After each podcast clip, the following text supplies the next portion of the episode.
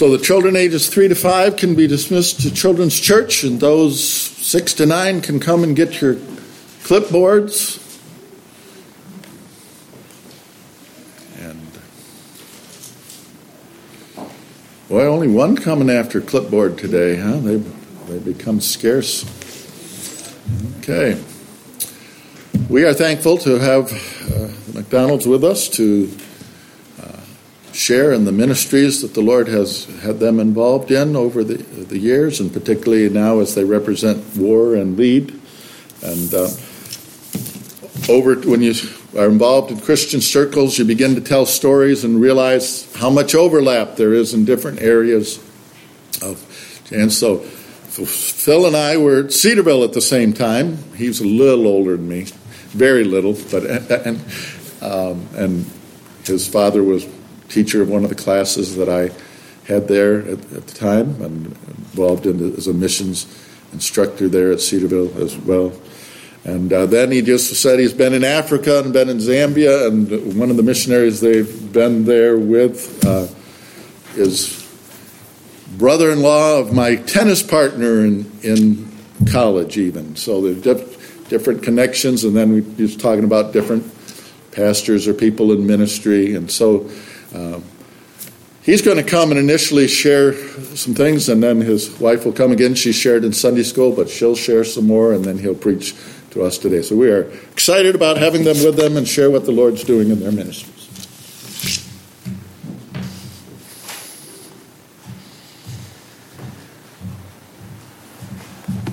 Thank you, Pastor. It's a privilege for us to be here today. We, you've been supporting our ministry since 2004. 18 years, and we appreciate that. And then you just increased our support last fall. We appreciate that very much, uh, particularly these days of inflation. I don't know how. Uh, I've worked in 39 countries, and I don't know how to uh, condense what we do because I get this question whether I'm on an airplane or if someone asks me, What do I do for a living? Uh, how do you how do you combine all the, the hundreds of projects we've been involved in, the different people groups? But what I'd like to do today, though, is I'm going to leave you with four verses that kind of drives our ministry. Why we do what we do and how we do what we do. Um, leader empowerment, I'll explain that in a little bit.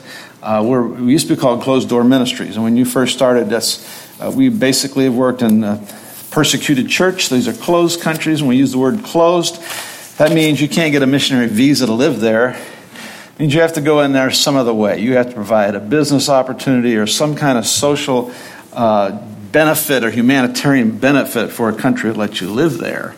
Um, so that uh, we realize, though, that our, the Lord is expanding our ministry beyond just persecuted countries. Countries that persecute Christians. There are mostly Islamic, Hindu, Buddhist countries uh, that do that. They don't really like you coming in and telling them about a different religion from their own, understandably. So we actually today represent two ministries. Uh, my wife started Women at Risk out of our ministry about 16 years ago, and in a minute I'll introduce her. Uh, but about 2003, I started realizing there's this huge problem of dependency uh, on the mission field. And it's happened for 150 years. Uh, you go over there, you're working with very impoverished people. They don't have money. And so if you want to do a ministry, the money you raise money from back here, and then pretty soon it goes over there, and year after year, decade after decade, century after century, they become dependent. So we've created a gigantic welfare system over there. And so for the last 15 years, we've been trying to break that cycle. And I'll give you some stories of how we do that today. But when I think about the persecuted church, I'm reminded of of a, a particular day when, after several Muslims had come to Christ, and, and I have to be honest, when I first hit the mission field in 1985, I thought Islam was so strong as religion. I didn't know how any Muslim had ever become a Christian. I never, I, I didn't have the faith. Within a few years, hearing the gospel and getting the scriptures in their language, we found people who would, would actually turn to Christ from Islam. Now, the problem with that, that creates a lot of anger in Islamic community. And one day, one particular day, Uh, after a Friday, Friday prayers at the mosque, a riot formed and came towards our Christian village and began to terrorize. We had about 150 uh, families living in, a, in, in India and Bangladesh, Pakistan. Villages are segregated by occupation and by religion. So if you were a, a Christian, you lived in a Christian village. If you were a Muslim fisherman, you lived in a, a Muslim village of fishermen. If you were a Hindu, uh, bricklayer, you lived in a village, a Hindu bricklayer. That's just the way that this, this, the caste system has worked for thousands of years in, in that part of the world.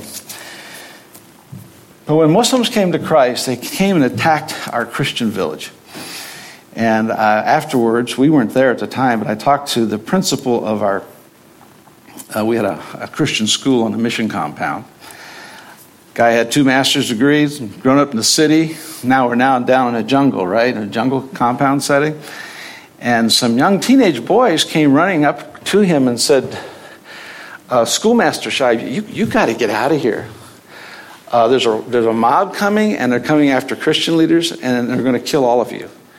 And, and, he, and he says, What do you mean we'll go? He says, they got, You got to run in the jungle. He says, I've never been in a jungle. I don't know where to run and hide. And it said, just go that direction. So he took off running. And he crossed the stream and he was thinking, I can't run forever. And he got the idea there was, there was like a, a some reeds growing up. And he snapped the reed off and it created like a snorkel. And he submerged himself in this muddy water for four hours and breathed through that reed coming up out of the water with the other reeds. The mob came looking for him, couldn't find him. Uh, other of our leaders just took off for the jungle, and miraculously, nobody was killed that day. Now, the ladies, though, because in Islam, women are kind of protected. That's why they're behind the veil. The women knew they wouldn't be killed, so they tried to stay behind and protect the, their household as the mob was coming through.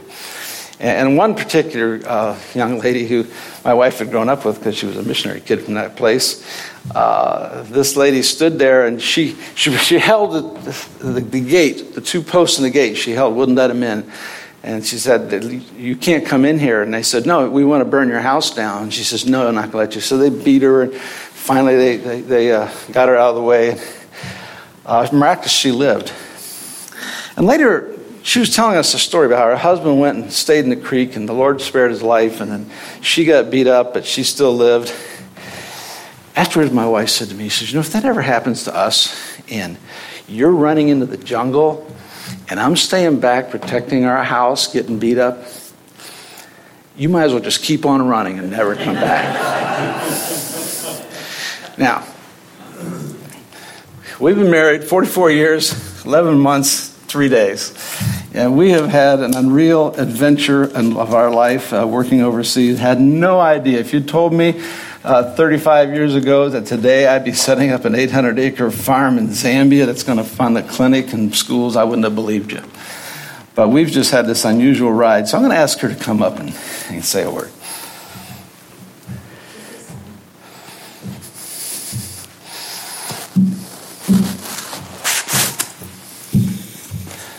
I never know when he's going to tell that story.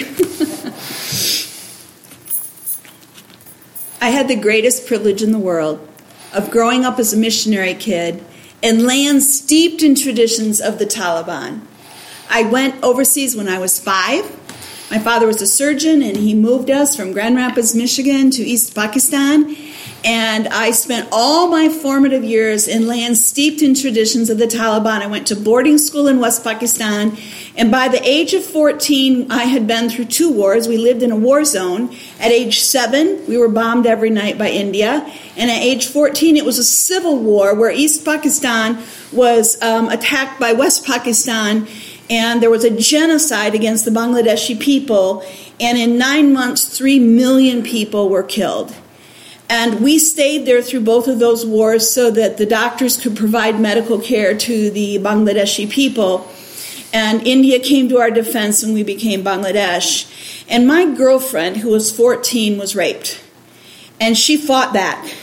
And not every Muslim culture is like this. Please don't leave here and think I said that. But where I grew up, it was traditional, really ISIS, Islamic, Taliban, Al Qaeda mentality.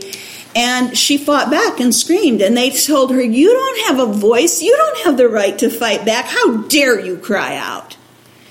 And so they poured acid not in her face, as is usual to this day, but down her throat and took away her vocal cords forever.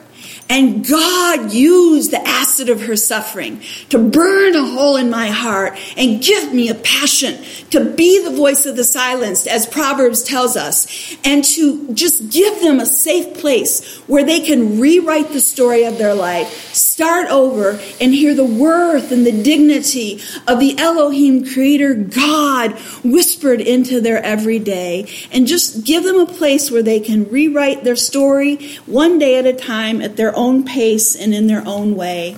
And when we went overseas as uh, church planting missionaries, traditional missionaries. Really, the oldest programs of Women at Risk International just began at my kitchen table. It was whatever fell in my pathway that day. If they were stomping on a prostitute outside my gates, that's what I dealt with. If it was domestic violence, wife number two, that's what I dealt with.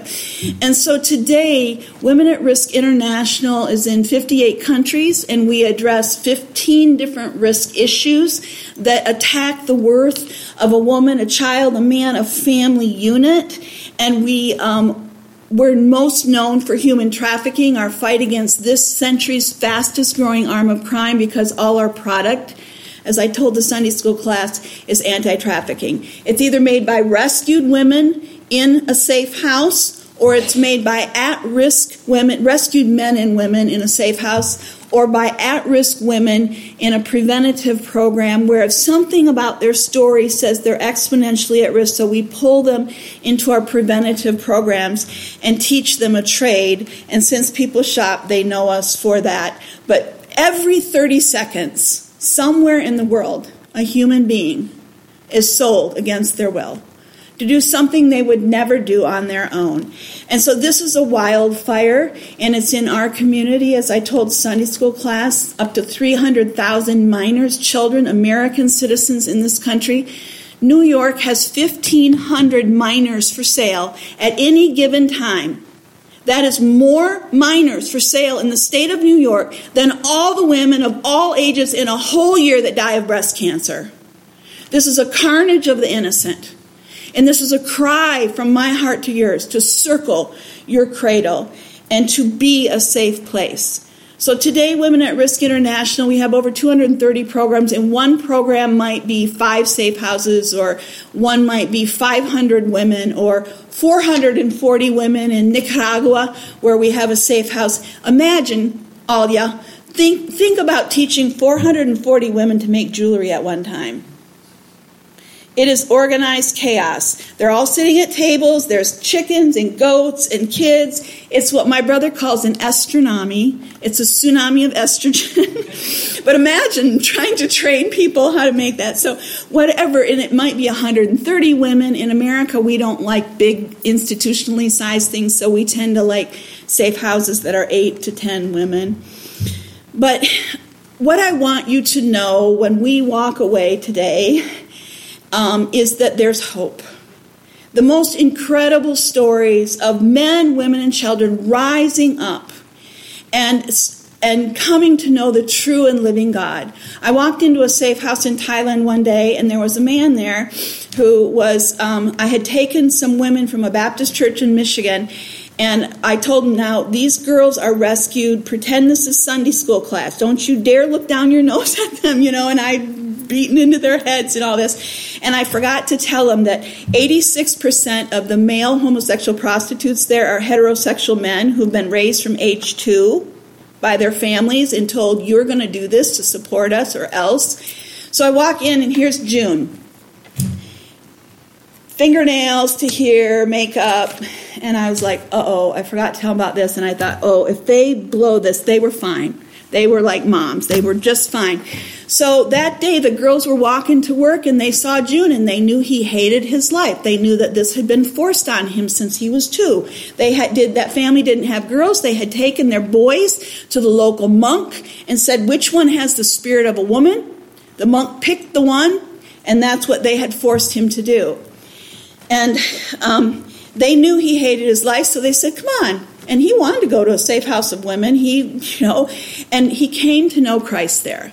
And one day I was talking to him because we got him a college degree and he's going into um, the five star hotel hospitality industry. And I was talking to him and I said, June, I said, how, are, how is your family? Dealing with the fact that you are, you know, engaged to a girl, you, you know, go by in, in that language you end your sentence one way if you're a girl and another if you're a boy, and he was using the male ending, not the female ending. And he, he said, Oh, they don't accept it, Becky. And I was so upset for him. And he said, Beck, Beck. He said, It took me 17 years. He was 17 when we rescued him. 17 years to figure this out. Can they have 17 years? I am such a pygmy of God's grace and faith. Our survivors are heroes. They rise up and are trophies of God's grace. I learned more at their feet than they ever learned from me. He just forgave, just like that. And I could tell you story after story. I told you the story of Tom, who we rescued, who was told, sent by her family, forced into the red light district, who now teaches Bible stories to, in the slums to kids. One day I said, Tom, what's the best news about your life? What's the best thing about your life? She said, It's not that I know Christ and that the, my mother who did this to me and my daughter, three generations all headed in a different direction. I said, okay. She says, it's not that there's a church plant in the village that I came from, because we heard 90% of the girls in that village were being told, when you grow up, this is what you have to do. And so we took our sewing academy. I don't know if there's an owl bag back there, but we took our sewing academy back to the village, mushroom farming, cosmetology, to help women preventatively so they knew there were other ways to make a living. I said, Well, what is it? She goes, Becky, some days I wake up and I have to remind myself of what my life used to be. Do you know what that is? That's the Holy Spirit. I can rescue a woman, but only the Holy Spirit can make her look in the mirror and not remember her past and put it behind her. And so I want you to understand that there's great hope and healing. As I mentioned in Sunday school, we've led traffickers to Christ. A trafficker in China was watching our women walking and praying in his red light district. And he was like, these are, uh, one was Swede and one was Brit, and they were like six foot, you know, tall women. And he's like, what are these crazy women doing here? Don't they know it's dangerous here? Why are they doing this? And every day he would watch them out his window. And then one day, he called them in for tea. They went into this trafficker's house and had tea. And he said, Who is that person that follows you? Now, missionaries don't talk about this in pulpits very often. I'm just telling you, telling you this is an incredible story. They said, Nobody's following us. He goes, Oh, no, no, no. He said, I've been watching you and I couldn't understand why you're not afraid. And he said, One day I saw a powerful man following you, and I know power. And he said, I want to follow him. And they said, Describe him. He goes, Well, I've never seen anything. I don't know how to describe it. He's like got arms from one side of the road to the other side of the road, and they kind of look like wings. and they took him to the scripture where it says that the army of God, the angel armies of God, are encamped about us, and led him to Christ. You know, they don't see that. But after that, they, Lisa said to me, Becky, now I never worry. God is protecting me. I have I have a horde of angel armies surrounding me that I can't see. I don't know what, what this guy saw because they were telling him can't be. And so I just want you to know that at the end of the day, we were all trafficked. Did you know that? We were all sold out in Genesis 3:16 to the prince of the power of the air. And God didn't look down on life outside the garden and go, nasty little life you have there, go do something nice. Like I said, he sent an undercover rescue on Christmas Day that paid for us with the blood that we sang of, the Lamb of God, with the blood of God. He paid for us and bought us back. I love that all our pearls are real. When I work with women and they're making pearls, I tell them, You're just like the pearl. You know that pearl, that clam is just sitting in the bottom of the ocean, minding its own business, and along comes an unfair attack. And it has two choices it can fight it and be a mutant, or it can wrap it in layers and layers and layers of beauty and create a pearl of great price. And the greater the heat in the ocean and the longer the attack, the bigger the pearl grows and the more valuable it is. And I told him in life, as men and women, we have two choices when life attacks us, fairly or unfairly. We can fight it and be a mutant. Oh, we all know people like that, don't we? They're just this open, open, pussy, oozing sore that never closes shut, right? Or we can wrap it in layers of beauty and godliness and dignity and be a pearl of great price. Jesus Christ called himself the pearl of great price because he took an unfair attack for you and me. And he paid the price and bought us back. And that's the greatest rescue story of all. And that's what we earn the right to share with them. That there's a God who cares, who rewrites, allows us to rewrite the story of our lives every day with an ink pen dipped in the blood of the Lamb. And so we've all been bought back from the slave market of sin. And that's what we do, why we do it, what we do. And so thank you. And thank you for all these years of supporting us. Scripture says, Those that refresh will themselves be refreshed. And I claim that verse for you. Because your gifts to us have enabled us to lift lives to safety and to hearing the Word of God and have refreshed us to refresh others. And so today, my prayer is that you too will be refreshed for your faithfulness and giving to those of us that are on the front lines, jumping in the trenches, lifting line, babies. You heard me tell the stories of babies we're rescuing, men, women, and children. So thank you, and God bless you.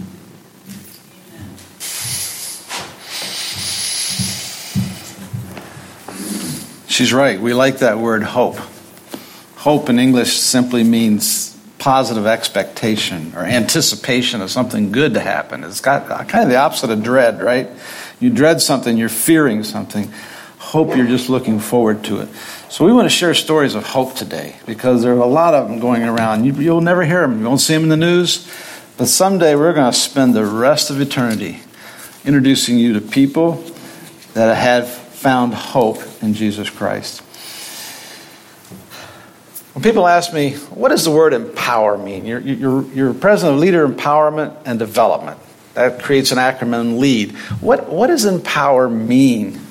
Well, it simply means to equip, it means to enable, it means supply, it means to help somebody help themselves.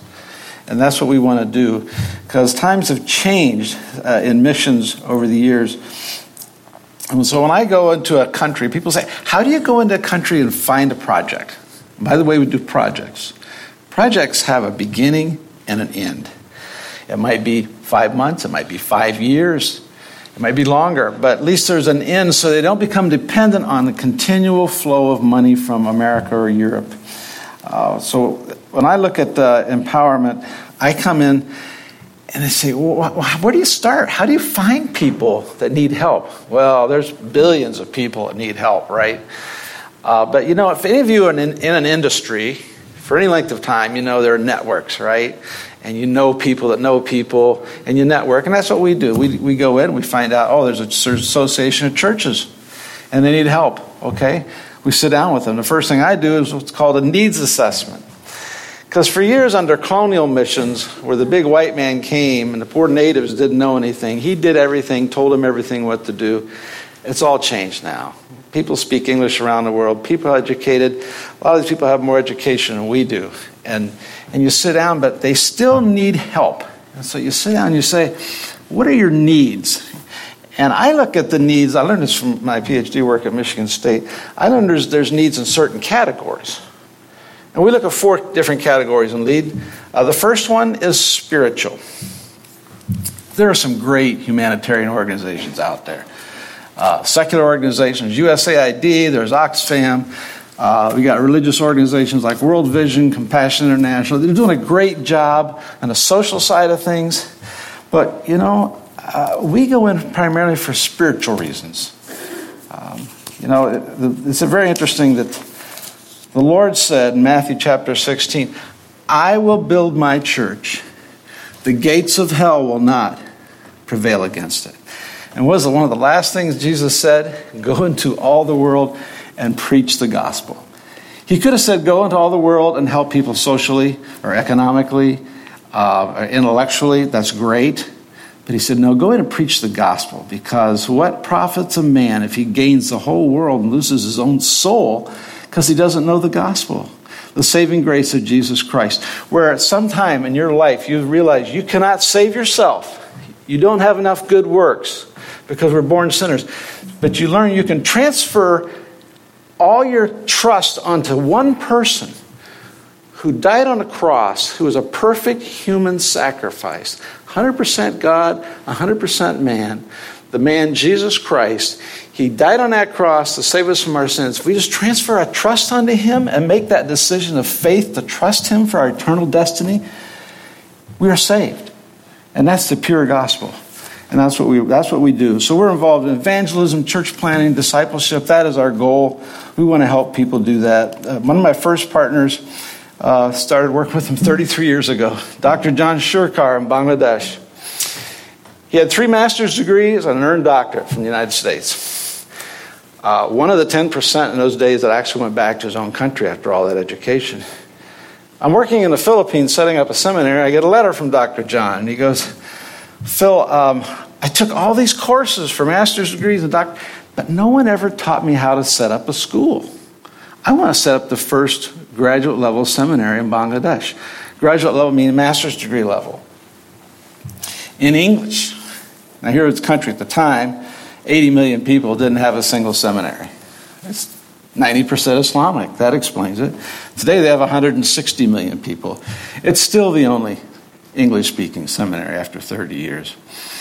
So it's interesting how we, we got going on that because um, our children had health problems, and I knew we wouldn't be able to stay there long term. And I knew I had like two years to get this school set up. And I wrote, I said, John, my, my training at Michigan State was in international development, international education, how to set up school systems, uh, and, and other things. So one day he says to me, Is this going to be a mission school? I said, No, no. Is this is going to be a Bangladeshi school. It's going to be separate. Never happened before. You see, what do you mean by that? I said, well, you're going to have a, a, board of directors that are Bangladeshis, not Americans. It's always been American missionaries in the past who said, oh, we're going to start something. We're going to start a mission school, and someday we'll turn it over. And 25 years go by, and that someday never happens. And we've seen that our whole career.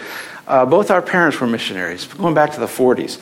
Aunts and uncles, going back to the 30s. That was the old colonial way. I said, no, this is going to be a Bangladeshi. This is Bangladesh. This is your country. It's going to be your school. And he goes, Well, who's going to be the president? He says, I think you should be the president. I said, Do I look like a Bangladeshi? No, I'm not. I'm not going to. I'm not going to be the president. You know, she's got a PhD. I said, You have a doctorate. He says, Well, what if it goes? What if it goes bad? I said, Tell you what, you can't lose face in Asia, right? You can't think that, can't get embarrassed. I said, Tell you what, if this school fails, you blame me. Put all the blame on me culturally. You get away scot free. I'll be the bad American. I'm leaving anyway, which I did in two years. Fast forward 33 years later, he didn't need me. Since then, he not only had a, a, a seminary that has graduated most of the leaders in that country. He started a Bible college in connection with an American Bible college. He has, plant, he has planted 33 churches in 33 years. Uh, he's built 14 primary schools, uh, elementary schools. Uh, he's done all kinds of social activities. He's like the, he's an interesting guy. He's, he's a Greek professor who has the gift of preaching. So if you imagine Billy Graham being a Greek professor, that's Dr. John, the, the number one preacher. And COVID caused this lockdown, and we had to close the seminary out there, the Bible college, and he went back home and he was really discouraged. And uh, one of the young guys in church said, Dr. John, you know how many Bengali speakers are around the world? There's like 200 million. He says, and they're all on the internet. We can hook you up on Zoom and you can preach every Sunday to everybody around the world. And so for the last two years, that's what he's doing. So not only is he the number one preacher in Bangladesh, now he's the number one Bengali preacher around the world. Uh, so, you know, spiritual, it's all about churches. So the spiritual area is one of the areas. The second area we look at is the intellectual. 2 Timothy 2 2 says, What you have heard from me, the Apostle Paul said, commit thou to faithful men who can teach others also. So we're involved in Bible translations, we're involved in schools, everything from pre K all the way up to doctoral training. We've sent several uh, people to get earn doctorates to go back to their countries and teach, but we've also had um, uh, pre K. We do it at all levels of education. Probably our, our trophy project there was uh, when I was, uh, for 10 years, we lived in Harrisburg, Pennsylvania, and at the mission headquarters, but I would teach at uh, Baptist Bible College and Seminary in Clark Summit a module, a doctoral module to, to uh, pastors and school administrators. And we had a couple international students in one of my classes. They were Kachins from northern Burma, Myanmar, we call it nowadays. And these guys were really sharp. And uh, I thought, wow, one's the president of the Bible College, the other one's the vice president of the Bible College. And they said, we want, you know, we want you to come out and see our country. They, they went back. Well, they had been in the States so long, five or six years, getting master's and doctorate degrees, that their kids were now attending American schools. And when I went back to Burma, the, the kids really didn't even know Burmese very well to fit into the school. So their wives started using Abeka and homeschooling, all right, in northern Burma, in English. And one day I get this phone call from, from the president of the Bible college. He says, My wife's run, running a school in our living room but all our neighbors and relatives, they want their kids to come to the school. And we'd like to start a school, an English school in this city of 600,000 people. It's not a single school, not an international school. I said, Great. Uh, first question Who's going to own the school? He says, Well, the church association can't, can't own the school because they can't even pay their, uh, their leaders. They, they do faith promise, and it's like they get halfway through the year and churches run out of money and these guys don't even get paid. So there's no money for a school in their budget. I said, okay. Have you ever heard of a, a for profit charter private school? Well, we've heard the term, we don't know what that means. I said, well, it's a school owned by people. I said, what if you and the vice president's family and us, lead, go into a partnership and set up a for profit school? And they thought about that. Well, they had, the, the wife had a very uh, close friend who was a wealthy lady whose family owned jade and gold mines in northern Burma. She put up a building, like a 10,000 square foot building. She put that into the partnership so we have a place to put the school. This is 15 years ago. We did a business plan, realized that we need at least 75 students to be able to break even and make a profit or, or else we're not going to be able to make it sustainable. 200 students signed up. We made a profit from day one. The end of the first year, okay, they made a $20,000 profit. Now, let me give you a little explanation of the standard of living, purchasing power uh, parity, the economists call it. What does a bag of rice or loaf of bread cost in America, and what does it cost in Burma? Well, I can tell you this. The president of the Bible College and the vice president, they were living on $75 a month. $75 a month was enough to feed them and their two children, their wife and two children. 75 bucks a month. They make a $20,000 profit the first year. And they said, What do we do with this, all this money? And we said, Well, you tell us. What do you think you ought to do we think ought to tithe it. Okay, how much? 10%. What's 10% of $20,000? It's 2000 bucks, right? Well, what, what, should you do with the tithe? Well, we want to donate it to the Bible college because there was a mission back in America that was supporting our Bible college and they stopped, and our professors hadn't been paid in five months. Well, how much is their back pay? 2000 bucks. They were able to celebrate Christmas that year. It was like a perfect example of showing that, you know what?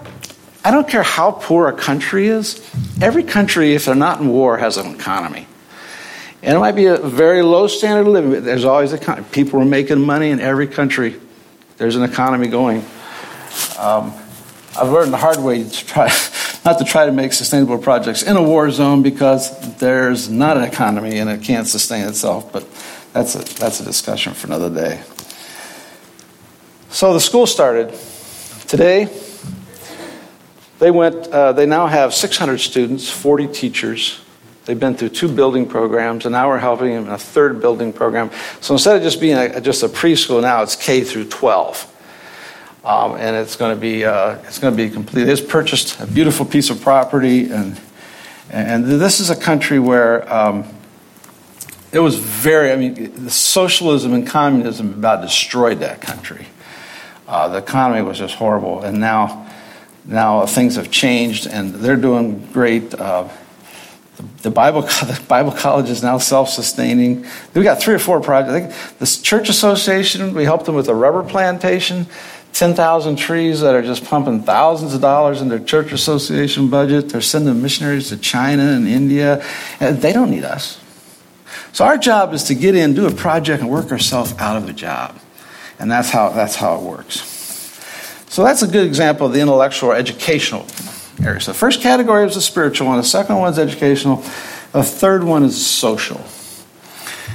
There's a verse in James, one verse, uh, chapter one, verse twenty-seven. It says, "Pure religion before God is to care for orphans and widows." And at that same group out there, the Kachins in northern Burma, it's a people group about three million people. They had an orphanage, but it was in a bad section of town. Uh, their orphanage was overcrowded. There were human traffickers sitting outside waiting to pick these kids off when they wanted to run away. There were, there were mobsters there waiting to pick these kids off for blood transfusions. Uh, because in China they thought if you get if you get a blood transfusion from a young person to old person that will help them medically and basically they they kill these young kids just for their blood. There's a whole red market. We, we could talk about the underbelly of the mafia. She hadn't even got into it. The red market of organ transplants that are illegally done when they just kidnap people and take their organs and leave them for dead. That's what we were facing in Kachin land. So we got we got to move this out. So we were able to buy a. They said, "Well, there's a piece of property for sale right next to the Bible college. Where else better to put an orphanage except next to Bible college students and Bible college professors?" And we thought, "Well, that's really good thinking." So that's what we did. We helped them buy a piece of property, and then helped them buy an orphanage. And guess what? We didn't have to support the orphanage. You know why? Because the profits from the rubber plantation have been underwriting the orphanage, and it didn't need any American money. And I don't know how it's best to explain the breaking that cycle of dependency of, of trying to always having to support things from the states. You don't have to do it that way. And, and that's what we're looking at. The fourth area We've talked about the spiritual, we've talked about the intellectual, we've talked about the social. And I didn't even tell you about uh, some of the social projects we got into that we didn't even desire, but we had to. There's groups, like I said, World Vision and Compassion, they do a great job. They, they're billion dollar organizations that give away humanitarian aid and you know things like that. But when you have a group of churches like we did in southern Burma, where a tsunami came through and 160,000 people drowned and died in one afternoon. And we had to take 36 church buildings and turn them into orphanages overnight. That's what we had to do. And they asked us for help. And we said, well, we're not going to send you relief because we're not a relief agency. If we send relief, we know what's going to happen. It's going to show up in Rangoon, and some general is going to steal it and send it down there and say, the government of Burma just helped you. You know, that's what World Vision Compassion had to deal with. So we're not doing that. We're going to get money to you, and you're going to the local market and from Christian businessmen and buy the relief goods from them and then send it down there. So it helps your local economy, it helps your local Christian businessmen who then helps their church, right? So that's how we try to do things organically, which is a different way of doing them. But that does bring us to the fourth one spiritual, intellectual, social, and we, we got some great programs going with helping uh, AIDS orphans and uh, AIDS widows in Uganda. Uh, but the fourth one is economic. Now, the economic area, I have to tell you, having been in ministry almost 40 years, grown up in ministry, clergy are in the nonprofit world. Clergy really don't understand business. I'm sure many of you in business have figured that out by now. that uh, we in clergy don't understand how to do business and do it well. Uh, but here's the thing. There's a verse in 1 Thessalonians I really like. It's 1 Thessalonians 4.11. It says, let me give you a little context. The church in Thessalonica were being lazy. They were being persecuted. No one's getting them jobs. They didn't want to work. Apostle Paul writes them and says, Do your own business, work with your own hands, so you aren't dependent on anybody. We took that verse to heart. We started looking for projects like that rubber plantation. We started looking for ways that could make money. And, and the one that uh, we have, I have so many different examples where we actually made money. The biggest surprise was we bought some real estate, and for like, I think for like $90,000, that seven years later, the church association sold for $3.1 million because Chinese investors poured in and all the real estate appreciated like crazy. Uh, that was just a God thing that, that, you really can't plan for. I mean, there's, there's, there's risk in business, and then there's unknowns in business. And this was a, a very good up, up, uh, up surprise on that one. But we've done about 10 or 15 business projects that uh, almost all of them have been successful. The key here is you gotta, you gotta design a project big enough so if you have a profit, there's enough money to really make an impact for ministry, right? So if you, it's one thing to do, uh, get a family involved in a business and supports a family, all right? That's sustainable. That's great. That helps the church. I just had this conversation two weeks ago in Africa with a pastor that came to me. He says, Our church is so poor. He says, I, I don't know what to do. We, we can't sustain the church. And he says, The only thing I know to do is we got to evangelize more people. I said, Well, evangelism is great, but you're going to evangelize more poor people? He goes, Yeah. I said, Well, you'll just have a bigger church of more poor people. He goes, Yeah, I, I don't know what to do about it. I said, Well, you got to get them some jobs. You got to get them some business. You got to start some businesses. You know, every country has opportunity. Problem is, they don't have capital. They can't get a loan from a bank. They don't have any collateral because they're poor. So it's this vicious cycle of poverty of working with it. Well, I was invited out last year to a to do to look at a, a project in Zambia.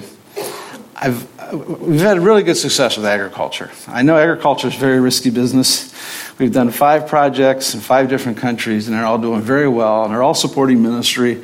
And that's the goal, right? We want them to support ministry. It can be personally, privately owned, but at least we want these people to be godly enough to give to ministry, which is why we're doing it. So they said, well, there's a, we live in a farm belt, and our churches, uh, we have a small church association, and they're so poor, and we're trying to do a clinic, and we're trying to do a school, and we, we can't afford it. The problem is the missionaries want to retire, and they've been supporting it with American money. And once they retire, guess what? The money stays here. It stops going out there. And I've seen it from country after country, then those ministries implode because uh, they were being propped up by American money not being propped up locally, and they're not felt like they're owned locally. And, and that's the real issue here. Who, who owns it? That's why I asked the chins, who's going to own that school? It's all about ownership in private enterprise, right? Because when you have something personally at risk, you're going to make sure it works. You're going to try very hard, or else you're going to lose. If you have something that you're going to lose personally, you are motivated to try to make that business work. If somebody just hands you free money, and if business fails and there's no risk, sure, people will take your money. That's not really a solution, though. So, what I'm talking about is sustainable development that impacts ministry. And so I said, well, we, let's start a farm. And I'm thinking, maybe I can get a grant for 60, 60 acres. People are growing macadamia trees. Macadamia trees, macadamia nuts, the most profitable nut uh, product you can, you can grow. Uh, then there's pecans and other ones. This climate out there is like perfect for macadamia trees. So I thought, well, we'll do a smaller macadamia orchard. And I started doing the numbers, and I'm thinking, they got a school and a clinic, and it's got to be big enough. We're talking about scale here. It's got to be big enough to make it worth it. Well, the Lord just kind of shut that down. I was like, what am I going to do, Lord? I, I got some money to buy property. But they're either little pieces of property, like five or 10 acres, or they're huge commercial farms that are for millions of dollars because they're 10, 15, 20,000 acres. Nothing really in between. I spent the month of June last year going through the bush trying to find anybody to sell us a little piece of property. And only one piece came available the last day after 30 days. A farmer that had 9,000 acres, they're big cattle ranches, had financial problems, needed some cash, was willing to slice off a little bit of his 9,000 acres, 800 acres, just a little slice. Now, 800 acres, if you're in farming, that's over a square mile. 640 acres is like, you know, it's like, Lord, I really don't need that big piece of property. The only thing came available. And it was incredible. The price was incredible. It was virgin land, never been farmed, so it's been God's been composting it for centuries, right? So I'm thinking, this is great. Uh, what do I do with 800 acres? I go back to the wealthy farmer here in America who's giving us money. I said, uh, I know farming is expensive, but I wanted 60 acres. Now I got 800 acres. What do I do with it? He says, Tell me what you need, what you want to grow, what you want to raise. Long story short, uh, we're going to do three, 400 head of livestock. We're not going to do 3,000 head of cattle like our neighbors. Uh, we're going to do a, a macadamia orchard, 25, 25 acres of macadamias, in five years should be able to support the entire church association, school, and clinic. But we're going to go beyond that. Uh, we're going to do three or four other things. We're going to do commercial fish. So all of a sudden, these things are just popping out. Here's an opportunity. Here's an opportunity. Produce.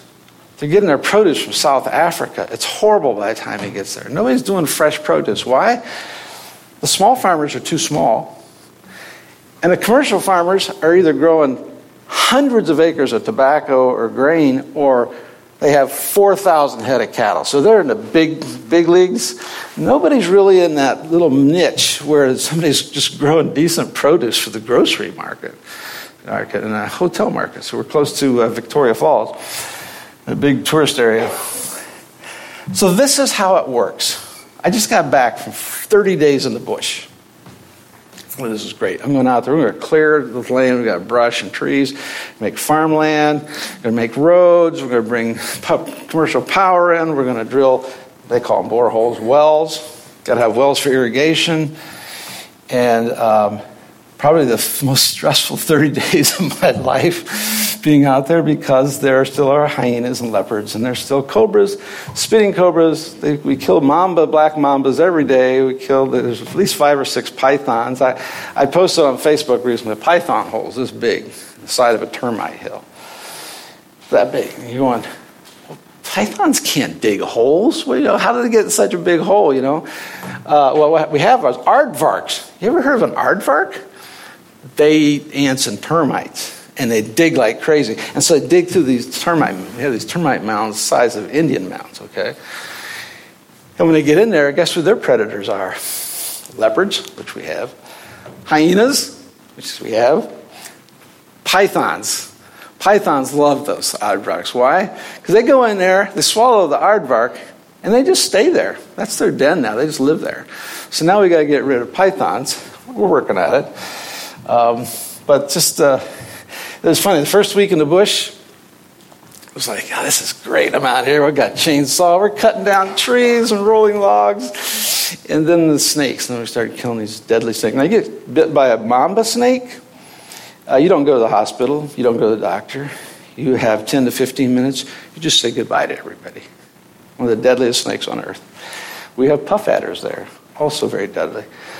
Um, and so when you start seeing the snakes being killed every day around you, all of a sudden now it's like, and, they, and my, my Zambian guy said, Dr. Phil, you're not, we're not letting you walk anywhere on this farm by yourself. I, I did make a mistake one day. I went up and took a chainsaw and I, I cut down some brush because we wanted to get a well drilling truck in. And, and somebody said, You can't leave him up there without a weapon.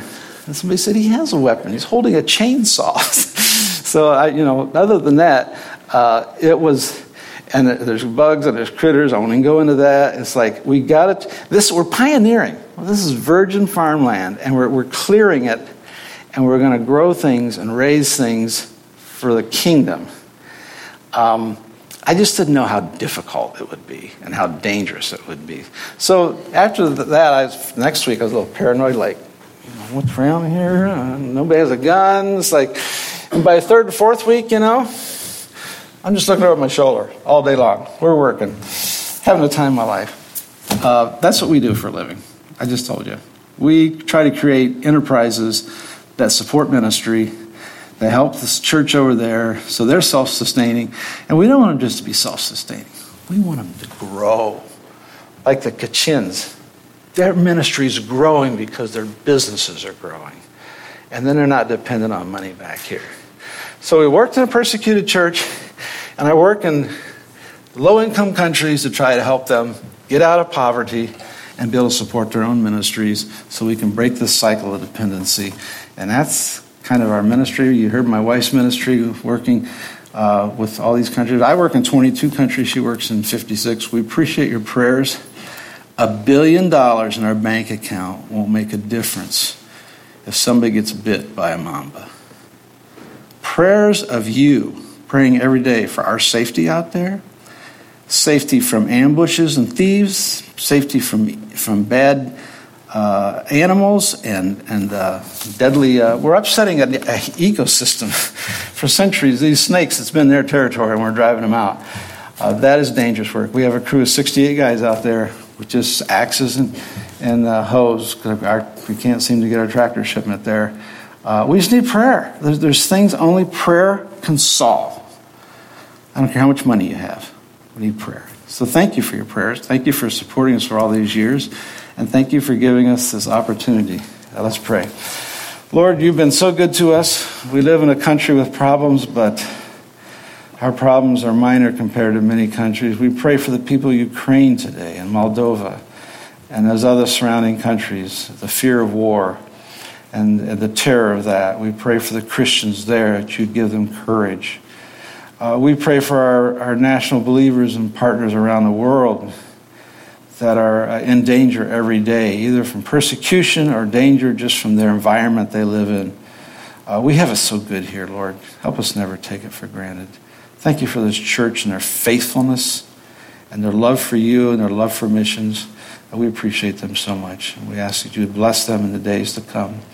And thank you for this time this morning. In Christ's name. Amen.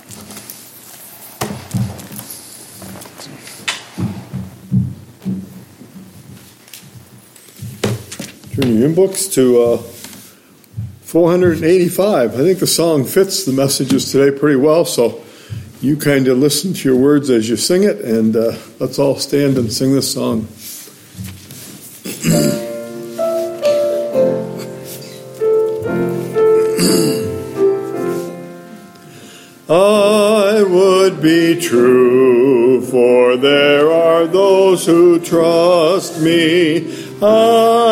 I would be pure, for there are those who care.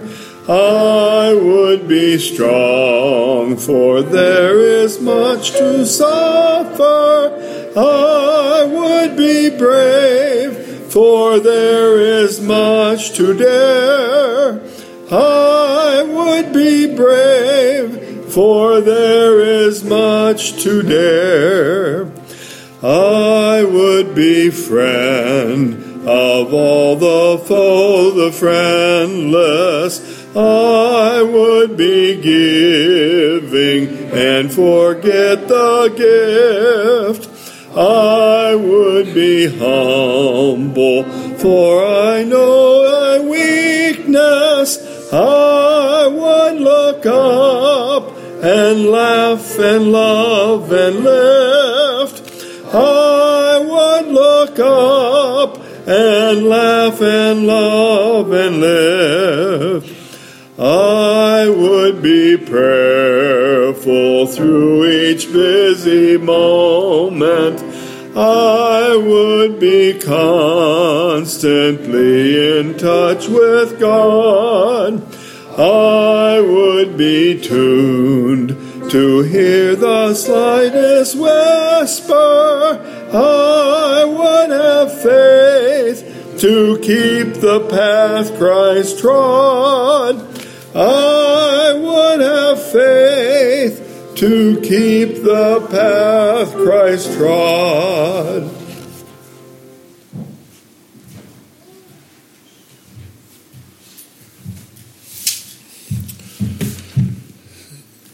Remind you there is the war display out there that they've told you is one of the ways that helps support some of these uh, people that have been rescued and, and, prevent them in that area. So that's an area you can look at. Uh, you may have questions you want to ask the MacDonalds, and, and uh, thankful to see how God's working and the part that you get to be just even in praying and supporting financially, and and then to think about ways you can be involved in your own community and region and those kinds of things. Father, we thank you for your love and mercy and grace and how you reach into impossible situations and bring hope and light. We're thankful to have heard those reminders of your powerful working and continue to work in these ministries and through our ministry. In Jesus' name, amen.